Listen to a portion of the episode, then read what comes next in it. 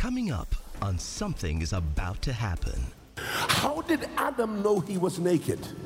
He was always naked, but because of his relationship with God, God had covered him with glory through which you cannot see.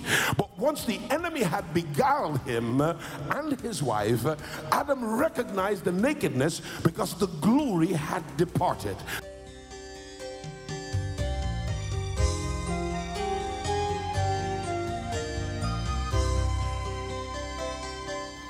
Consider my subject this morning as you ask three or four people, Who are you? Do you know who you are? Who are you? Who are you?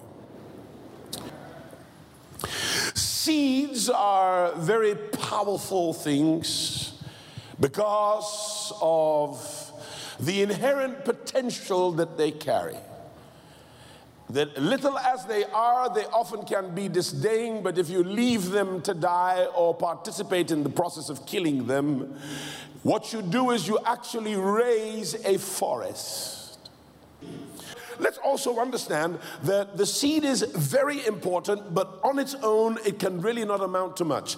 It needs soil. The soil is actually the resource for the tree but it needs a seed to come as a program to program the soil and to uptake the soil and then synthesize all that soil into a mighty tree. And from one seed, you get a tree. From one tree, you get a forest. From a forest, you have a total subregion called subtropical fauna. Hallelujah to God.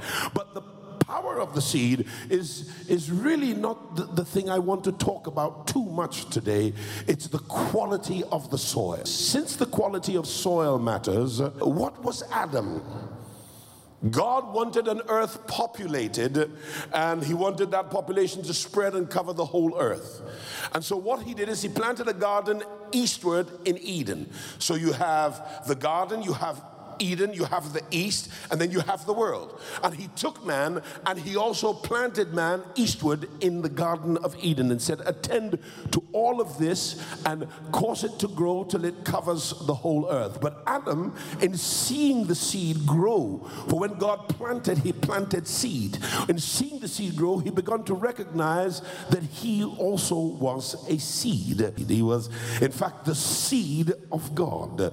Uh, he was uh, the seed of God sowed in good soil. Uh, the only problem uh, was that the seed uh, was corrupted before there was procreation, before multiplication began. And it requires me now to quickly talk to you about um, the creation of man and how did God create man? Why did He create man? He wanted man to be His regent on earth. He wanted man uh, to operate the earth the way that God the Father operates the universe. He wanted man to control control the earth eh, in God's stead, in God's manner, and in God's way, the way that the Father controls the heavens. The Bible tells us that the heavens belong to the Lord, even the highest heavens, but the earth has He given to the children of men. Simply put, God had established His authority and His glory in the heavens, and He now wanted somebody like Himself with whom He could have fellowship because they would be similar on every point. And so He fashioned one after his own kind and put in that one after his own kind the ability to be like God, uh, to operate like God, and to be the image of God. So that everything God could do in heaven, man could do on earth. Everything God is in heaven, man was on earth. God was invisible, but man was visible. Creation could not see God, but creation could see man. Hallelujah to God. So that man then was not mankind, man was God kind. He was the type of God. So that when creation saw man, creation wanted to worship man. Creation gave their obedience to man. Lions, tigers, bears, killer whales, or killer sharks, they obeyed man. Man knew each of them by name. He knew their constitution, he knew their potential, knew their ability. They were exactly what he called them to be. And this man was meant to procreate after his kind. And his kind at that time was God kind. He was so much like God. Unfortunately, the deceiver came along, beguiled Adam's wife, and she uh, seduced Adam into the fall. And the consequence of the fall was that Adam fell from the glory. We know he fell from the glory because as he fell, he felt a certain nakedness. He felt ashamed. He felt embarrassed. He felt like I- am completely naked now. Um, all my flaws and my privacy is completely gone. And, and he went and hid himself and cut fig leaves from a fig tree and used the fig leaves to make aprons for himself and his wife. And when God accosted him and searched for him, God asked him and said, Why did you hide yourself? Uh, he said, Because I was naked. He said, Who told you that you were naked? Can I pause for a moment? How did Adam know he was naked? He was always naked, but because of his relationship with God, God had covered him with glory through which you cannot see. But once the enemy had beguiled him and his wife, Adam recognized the nakedness because the glory had departed. The glory will not depart from your life. If you are a believer, I declare it over you the gifts and the callings of God are without revocation. Glory to God. But because Adam had heard from somebody who he should never have been listening to, he saw a nakedness. And as a result, he hid instead of defending his wife from the wrath of God. And because he failed to defend her from the wrath of God, instead he died with her in the wrath of God. He failed to become the first redeemer. So God had to bring a second redeemer, now known to us as the last man, Adam. Because one seed failed in its plan, God had to raise another seed. And unfortunately, what Adam did was he procreated after the fall. And so all he reproduced was mankind, not Godkind. As a result, colonizing the whole earth that already had the prince of darkness in it because he had fallen somewhere between verse 1 and verse 2 of Genesis chapter 1. And the result of that was there was now contest. And everybody on earth tended always toward evil. And so we had so many catastrophes and calamities. The Nephilim uh, entered into the daughters of men and they sired giants that were so mighty. And God was so distraught with them that he wiped out the whole human race and saved only Noah and his family. And Noah now became another Adam, not the last Adam, but another Adam. And he was now to procreate so that a righteous seed could come through his lineage. And from that lineage, from the line of Shem, Abraham was eventually sired. And God said, I will choose this man, even though he was ensconced in idol worship amongst uh, stargazers, sorcerers, ne- necromancers, and the like. And God called me, He said, Come out of your father's house from your kindred, from your country, and let me take you to a land that I will show you. And there I'm going to do eight enormous blessings in your life. And that's where we get the priestly clan and tribe from known as Israel. Hallelujah. Hmm. Selah. Think about it. Going forward, what then happens is God now has to introduce into the earth. And all through the old canon, we haven't come to the old covenant yet, that's the fifth covenant. All through the old canon, every heave offering, wave offering, uh, seed offering, burnt offering, animal sacrifice, all spoke about this last man, Adam.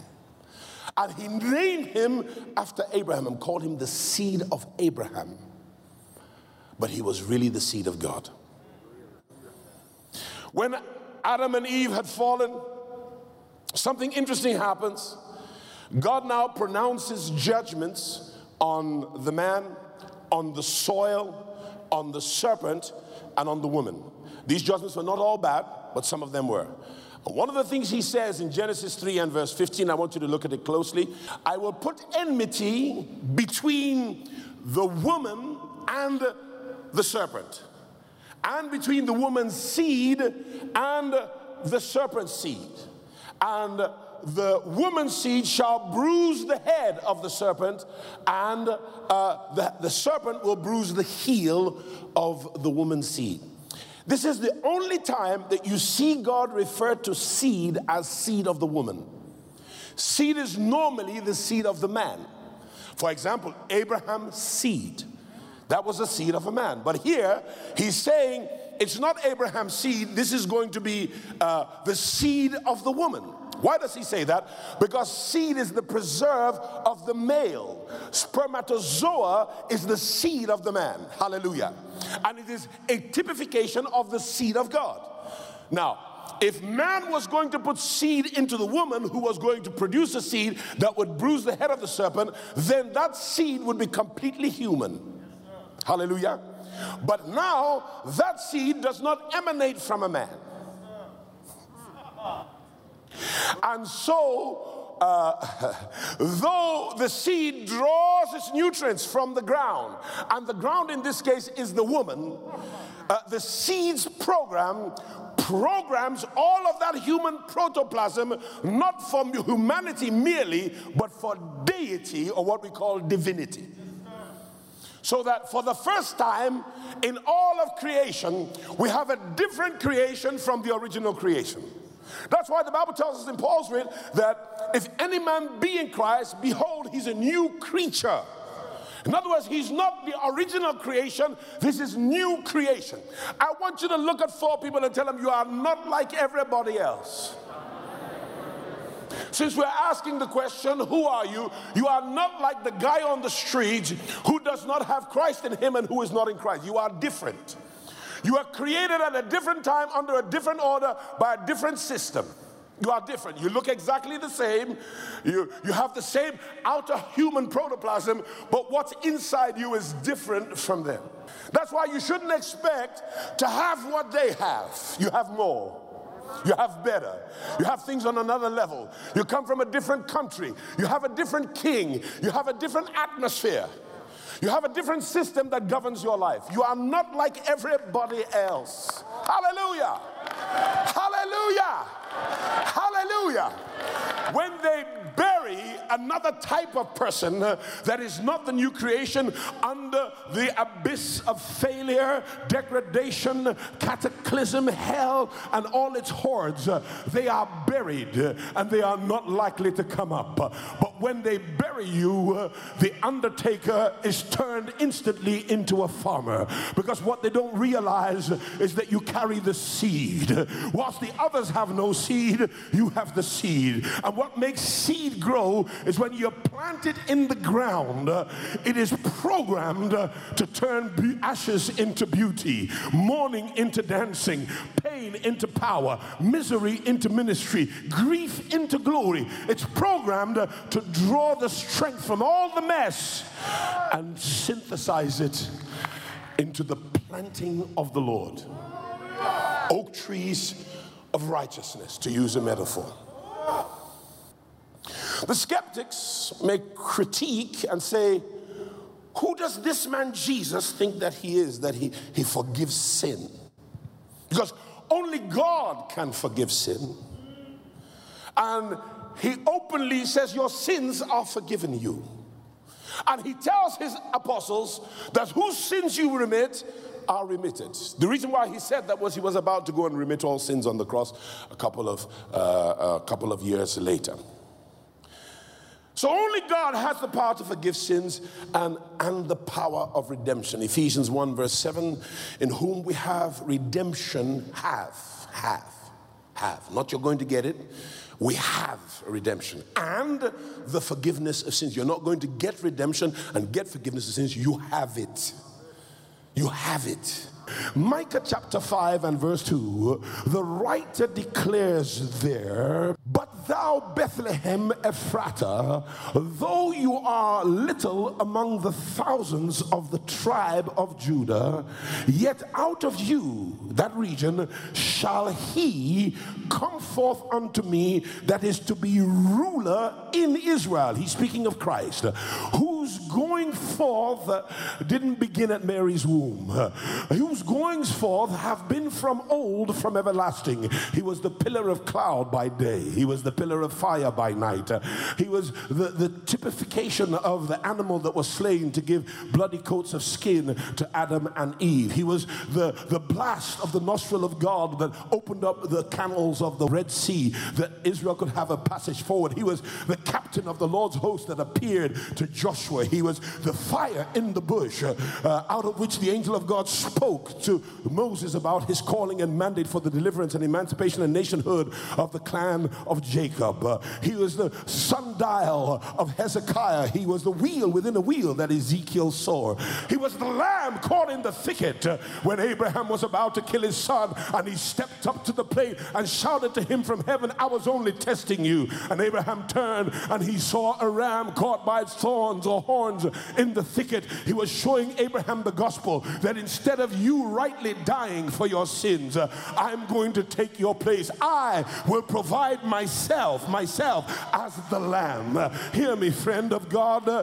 God sent me here to tell somebody this Sunday morning, you are not like everybody else. Did you not know that when God wanted to see himself, he decided to make himself an animated mirror image so that when he wanted to look at his pulchritude, his wisdom, his might, his majesty, his power, his dominion, his creativity, he made man in his likeness and in his image uh, and encapsulated man inside himself. Uh, for man essentially would be like God. God is breath, uh, God is spirit, and he made man also to be spirit. But because he was going to situate man not in the heavenlies alone, he scooped down and picked up some clay, shaped it into a fantastic phenomenon of human physiology and biology, and breathed into the nostrils of the clay pot the breath of lives and instantly man became a living soul, a nephesh, and started operating just like God, moving just like God, operating just like God, in dominion just like God, so that everything in creation, all the works of God's hands, was in man's dominion. And the way he commanded the seas, the waters, the animals, God said, Yeah, that's me. And when you want to see yourself, stop looking at your neighbor. Don't keep up with the Joneses, keep up with God. That's where your self imaging comes from. Keeping up with God. Because when you see Him, you see yourself. The fact is that Jesus did not originate at conception. And this informs that there are other dynamics in play. Because the mystery and the miracle of virgin birth and immaculate conception is that Jesus had an origin different from his conception in his mother's womb.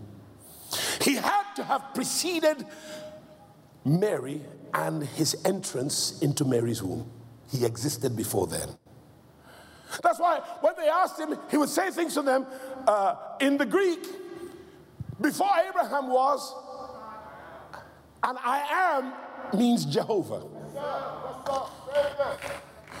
In other words, before I put on this jacket called human protoplasm, I am God. Not I was God, I am God. And I always is God. The same yesterday, today, and forevermore. And this is why I can trust in only Jesus for my salvation. Why? Because God is in Christ. There are two types of life associated with Jesus Christ.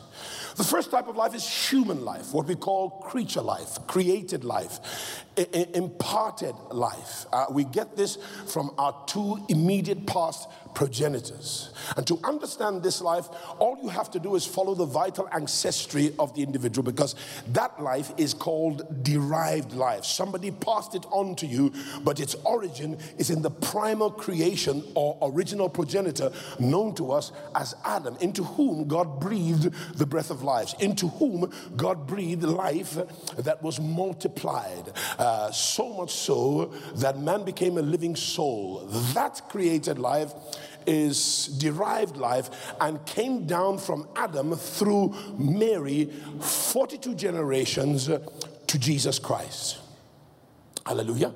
That's natural life. That's human life. That is created life. That's creature life. That's imparted life. Every human being has that. But there's another kind of life that the creature life envelopes and embodies. And that life is called creator life. Uh, in other words, uh, life that has no beginning and has no end. That life is God Himself. And so Jesus received created life from only His mother. He had no biological father, so He received created life from His mother. But He also, amidst that created life, He has creator life, or what we call inherent life, from his definite deity.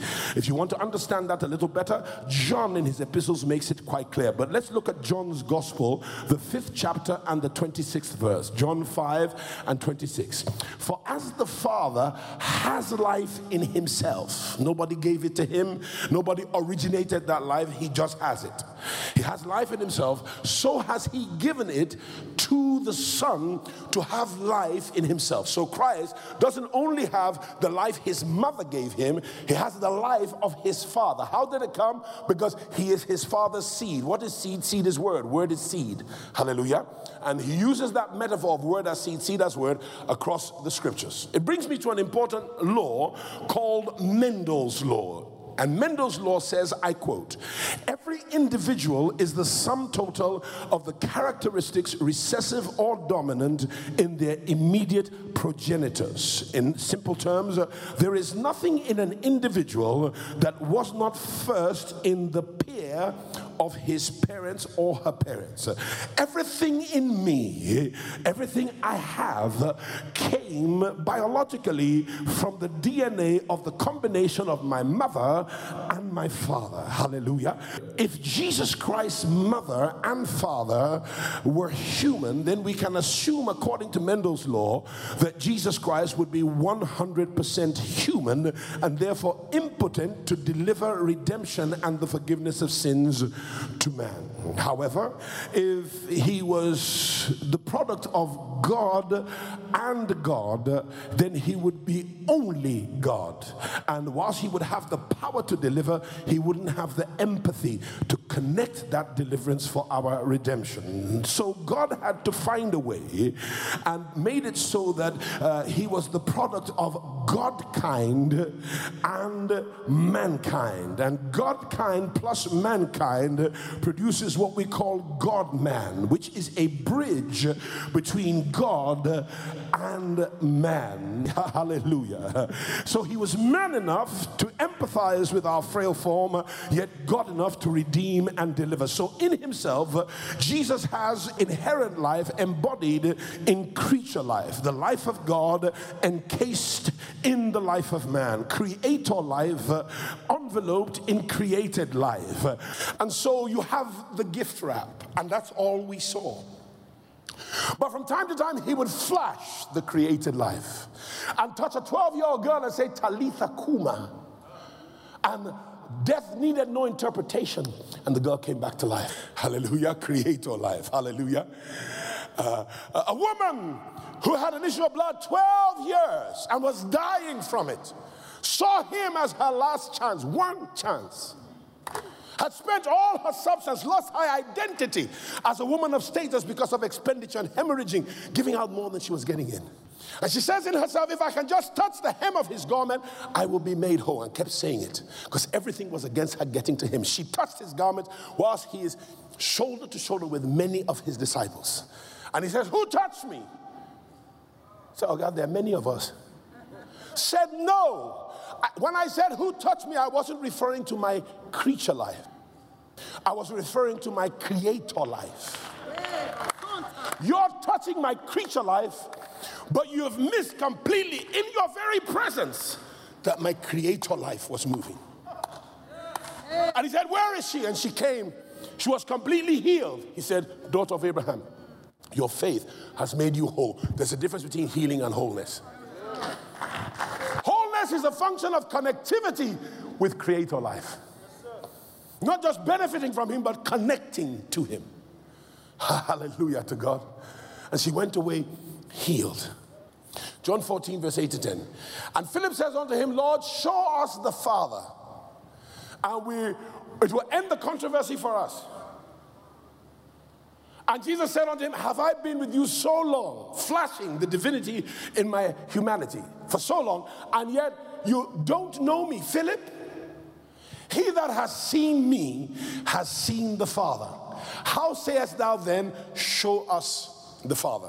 What he's saying to them is that there's enough power in Christ that, that means now that back then there was enough power in him, and now there's enough power in you, believer, to turn the upside down world right side up. Look at it carefully in Colossians 2, verse 12 uh, 13, 14, and 15. 12, 13, 14, and 15. Buried with him in baptism, wherein also you are risen with him through the faith of the operation of God, who has raised Christ from the dead. Next verse.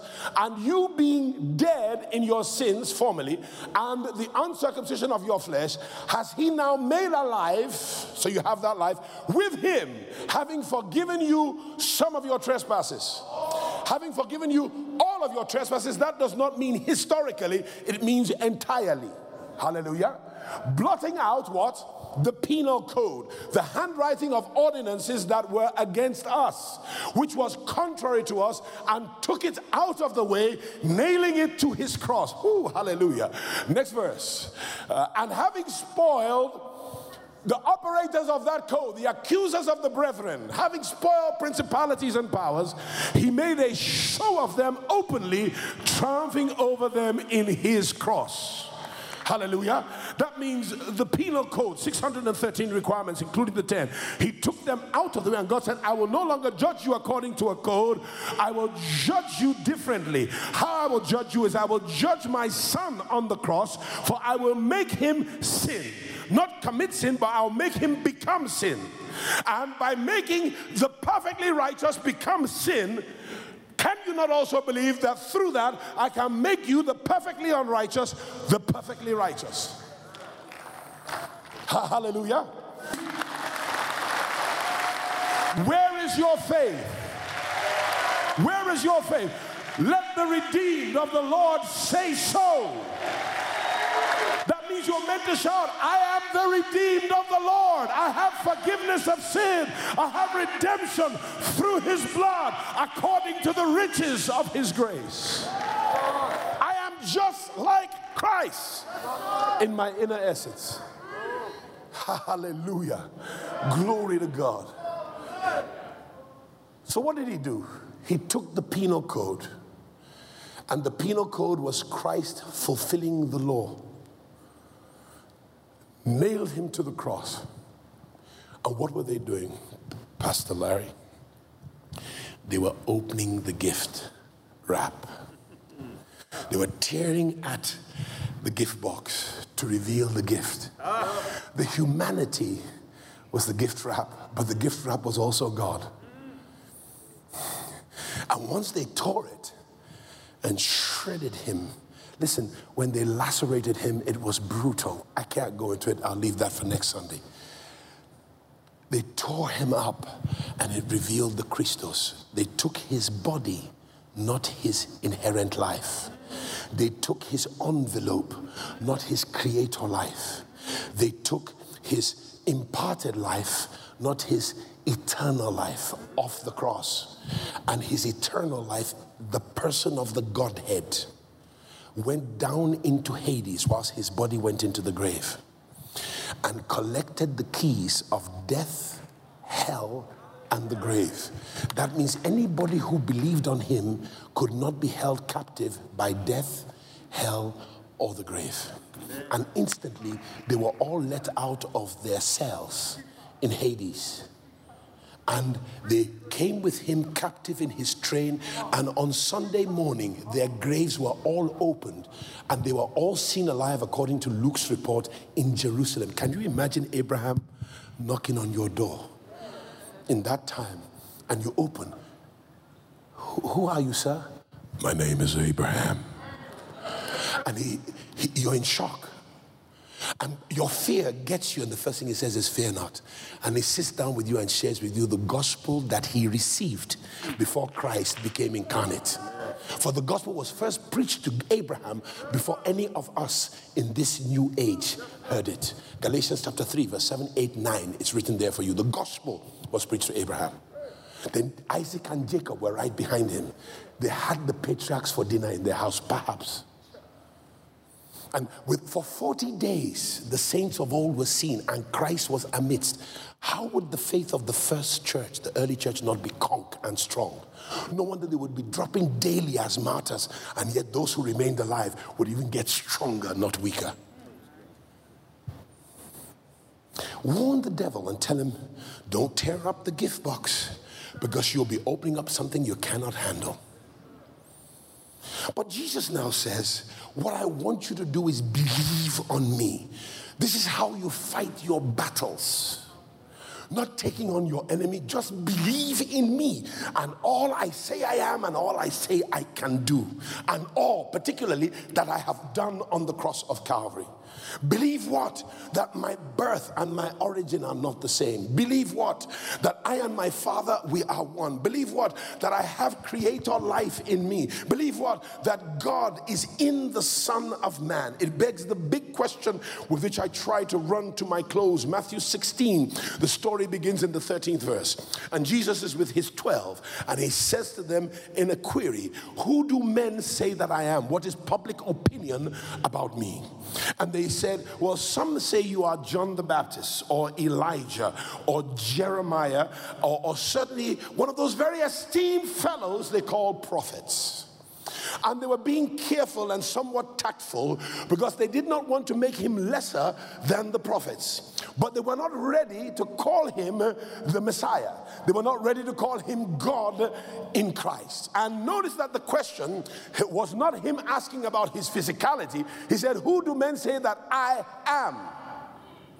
In other words, who do men say Jehovah?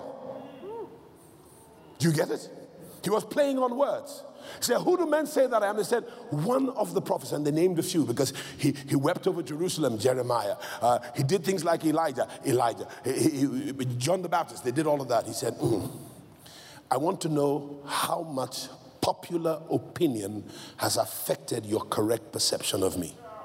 Because if anybody who should know who I am, you should. I look at you, and when we talk, perhaps 20 to 50% is Larry. But perhaps 50 to 90% is God. And what I am to know of you is not the flesh, but that which comes from your creator life. Do you get it? I hope you do. That's what matters. Yeah? So the less of us you have, the more of him you'll get. You understand? Do you get it? So here is Jesus. He's saying, Who do men say that I am? And they give him the popular opinion. Now he wants to know how much has popular opinion affected your perception of me? And they are silent. Because to call him Messiah, as far as the populace is concerned, would be blasphemy. That would be a serious crime for Jews. That would be a very serious crime, not just a sin, a crime for the Jews. And Peter, in all boldness, says, I know you. You are the Christ. You are the Messiah. You are very God of very God. You are Christ, the Son of the living God. And Jesus is astonished, but he's also delighted that he bursts into a proclamation of prophecy. And he says, my, my flesh and blood did not reveal this to you, but my Father who is in heaven. And stand, Felix. He says, You are a, a stone, a piece of the rock. Pet, Petros. And upon Petra, the rock, the revelation of the rock. You've seen me correctly. I will build my church, and the attack of hell and the defense of hell will not be able to cope with what I'm building. In other words, I am delighted because now I can start building. Because my team, my head crew, now have a revelation of who I am. They know who I am, that I'm not a prophet trying to create a school of prophets. I am building the habitat of God into a cabinet of mankind. A cabinet of man. What do you put in cabinets? Your precious treasure. What do you put in a cabinet? A cabinet office. Ministers who have your mind, your vision, and your purpose. He said, Now my purpose can be fulfilled because I can see that you have revelation of more than Mary's son. You have revelation of God the Son. And hear this, Peter, because you can tell me who I am, I'm going to give you keys. What keys? The keys to open the heavens, the keys to open up people to the heaven, populaces to the heaven, to open the heavens up to persons, peoples, and communities. So that where they could only operate on natural strength and natural power, they will now have supernatural ability. They will have creator life available to them. Not just available to them, but available to live inside them. That's why when the deacons went and uh, they had a revival and people were born again supernaturally, they had to call for the apostles so that they could come and release the Spirit of God to be in them as a baptism. Hallelujah. I hope you're with me. Look at three or four people and ask them, Do you have any idea what you're carrying inside you? What do you believe is in me? Do you believe in me merely as a prophet, as uh, John the Baptist or Jeremiah or, or Elijah? Peter, you are a rock in the whole system of the rock. And upon your revelatory knowledge of who I am as the creator life, I'm going to build my church on people who have that life flowing inside of them. I'm going to give you the keys of the kingdom. Let me explain to you what the keys of the kingdom are. Go with me to Isaiah chapter 22, verse 22. Isaiah 22 and 22. And look at what he says about Eliakim. And the key of the house of David I will lay upon Eliakim's shoulder. So Eliakim shall open and no one can shut.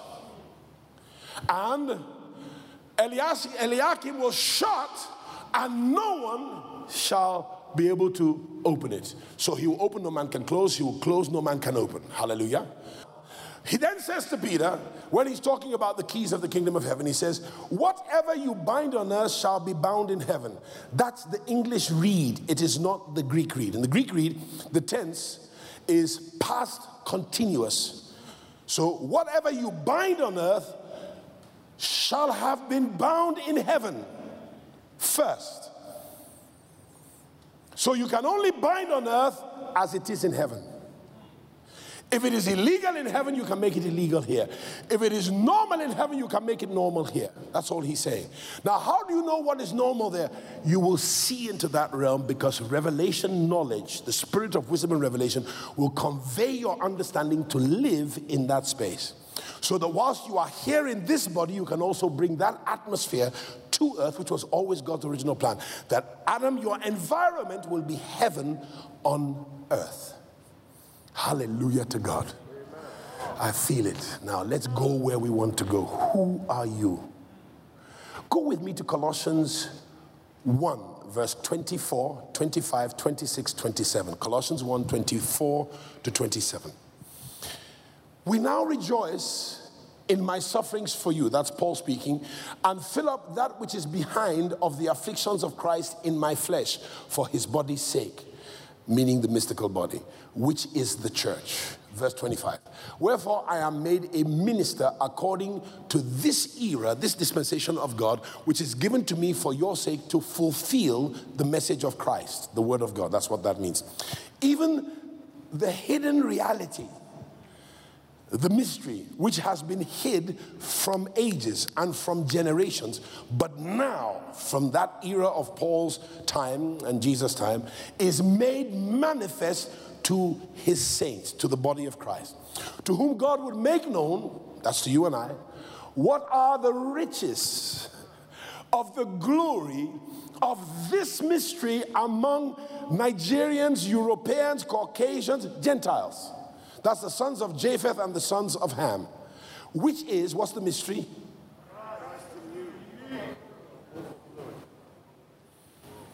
Now, if you don't believe that God is in Christ, you've missed it. The key thing Jesus said is you believe that God is in me, as the scriptures have said, out of my belly to you will flow the rivers of water. And the river doesn't flow to you, it flows through you. So as I flow, you will also flow. But the source must be Christological, Christocentric. Must come originally from God in Christ to you and then through you. And that's how it works. Now, this is the power. Do you know what you are carrying? Do you have any idea what you have inside of you? That when the kernel of wheat died, it was the opportunity for that seed to produce many trees that would have many fruit, to produce many more seeds, to produce many more trees. So there are 2.5 billion of us on the face of the earth, just like Christ. We can never be the original. He is, but we are his image and his likeness in plurality. Awesome. So when they ask you, Who are you? New creation. That means you cannot abrogate sin to me. You cannot reckon sin against me. It's not possible. Because all my sins have been taken away and washed under the blood of Christ. As far as God is concerned, as far as you are concerned, you may still have that problem, but that's your problem, not mine.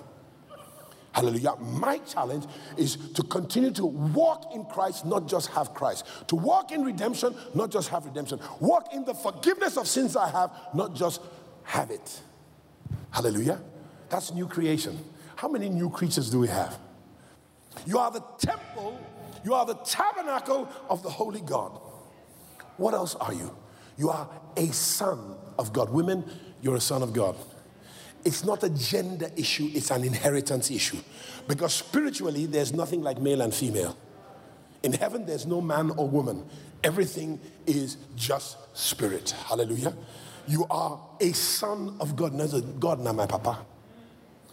That means when you deal with me, you're dealing with a very jealous father behind me. Jealous, capable.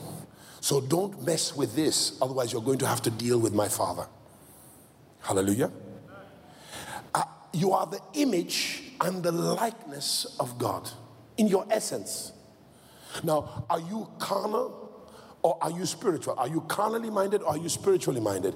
As much as you have all this inside of you, if you are carnally minded, you're going to produce your created life. And that may be normal and good. If your created life is normal and good, you, you know, there are good human beings from the old creation, good. Doesn't mean they'll get to heaven, but they're good. Yeah? And some of them are better than people who have the created life or rather the creator life. You know why? Because many people who have the creator life on the inside, they had faith, but they never renewed their minds. So they have this huge dichotomy of difference between their creator life and their created life. So they live according to their created life and not according to their creator life. Hallelujah. You are the image and the likeness of God. You are His Royal Highness. Let's practice. Look for four or five people and say, Your Excellency, Your Royal Highness, I think your name is the Earl of Old Ikoyi, the Viscount of Lagos Island, the Duke of Lekki Peninsula. That's who you are. You are a royal family. Friends, you are just like Christ. How he was, yes, but also how he is now. You have the same invisible breath of divine life inside of you. You're a powerhouse. And you know the worst thing? Without revelation knowledge of this reality, you can have it and not know it. And therefore, live beneath your privilege, like it is written in Hosea 4 6 My people perish, or they lack, or they have not, because they do lack knowledge. So we start where? God is in Christ. And when they tore the gift wrap and the gift box up on the cross of Calvary, it released that creator life to no longer be singularly encapsulated alone in one kernel of wheat, but now to be spread abroad into as many as believe on him as the one who was God in Christ. so that they now are God in me, God in you through Christ. That's the simplicity of the message. This is where you must be rooted. People who are rooted in these realities, the wind will blow and they will bend. But because the root is intrinsically grounded in Christ, the most that will happen is it will bend. In a strong wind, the top of the tree can break. But because of the root and its connection to Christ, it will grow back again.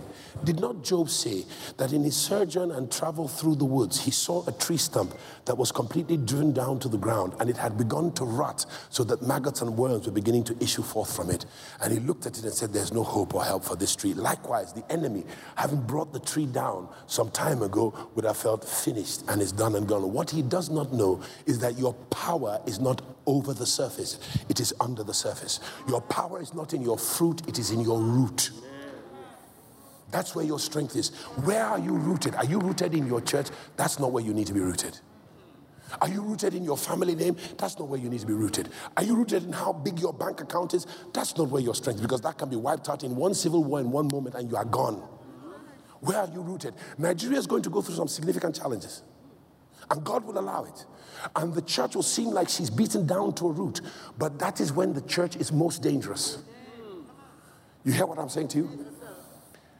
And he came back another day and he saw the same tree. It had started to grow again with green shoots, and a tree had begun again.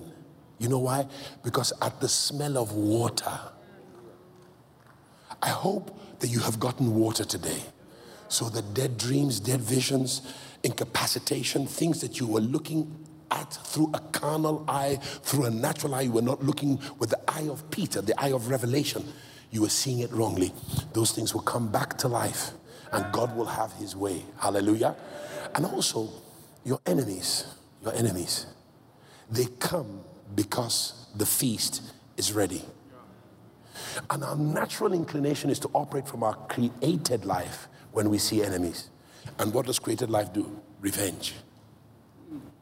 What does created life do? Small thing. Hallelujah. And you pick up your cutlery and you start eating.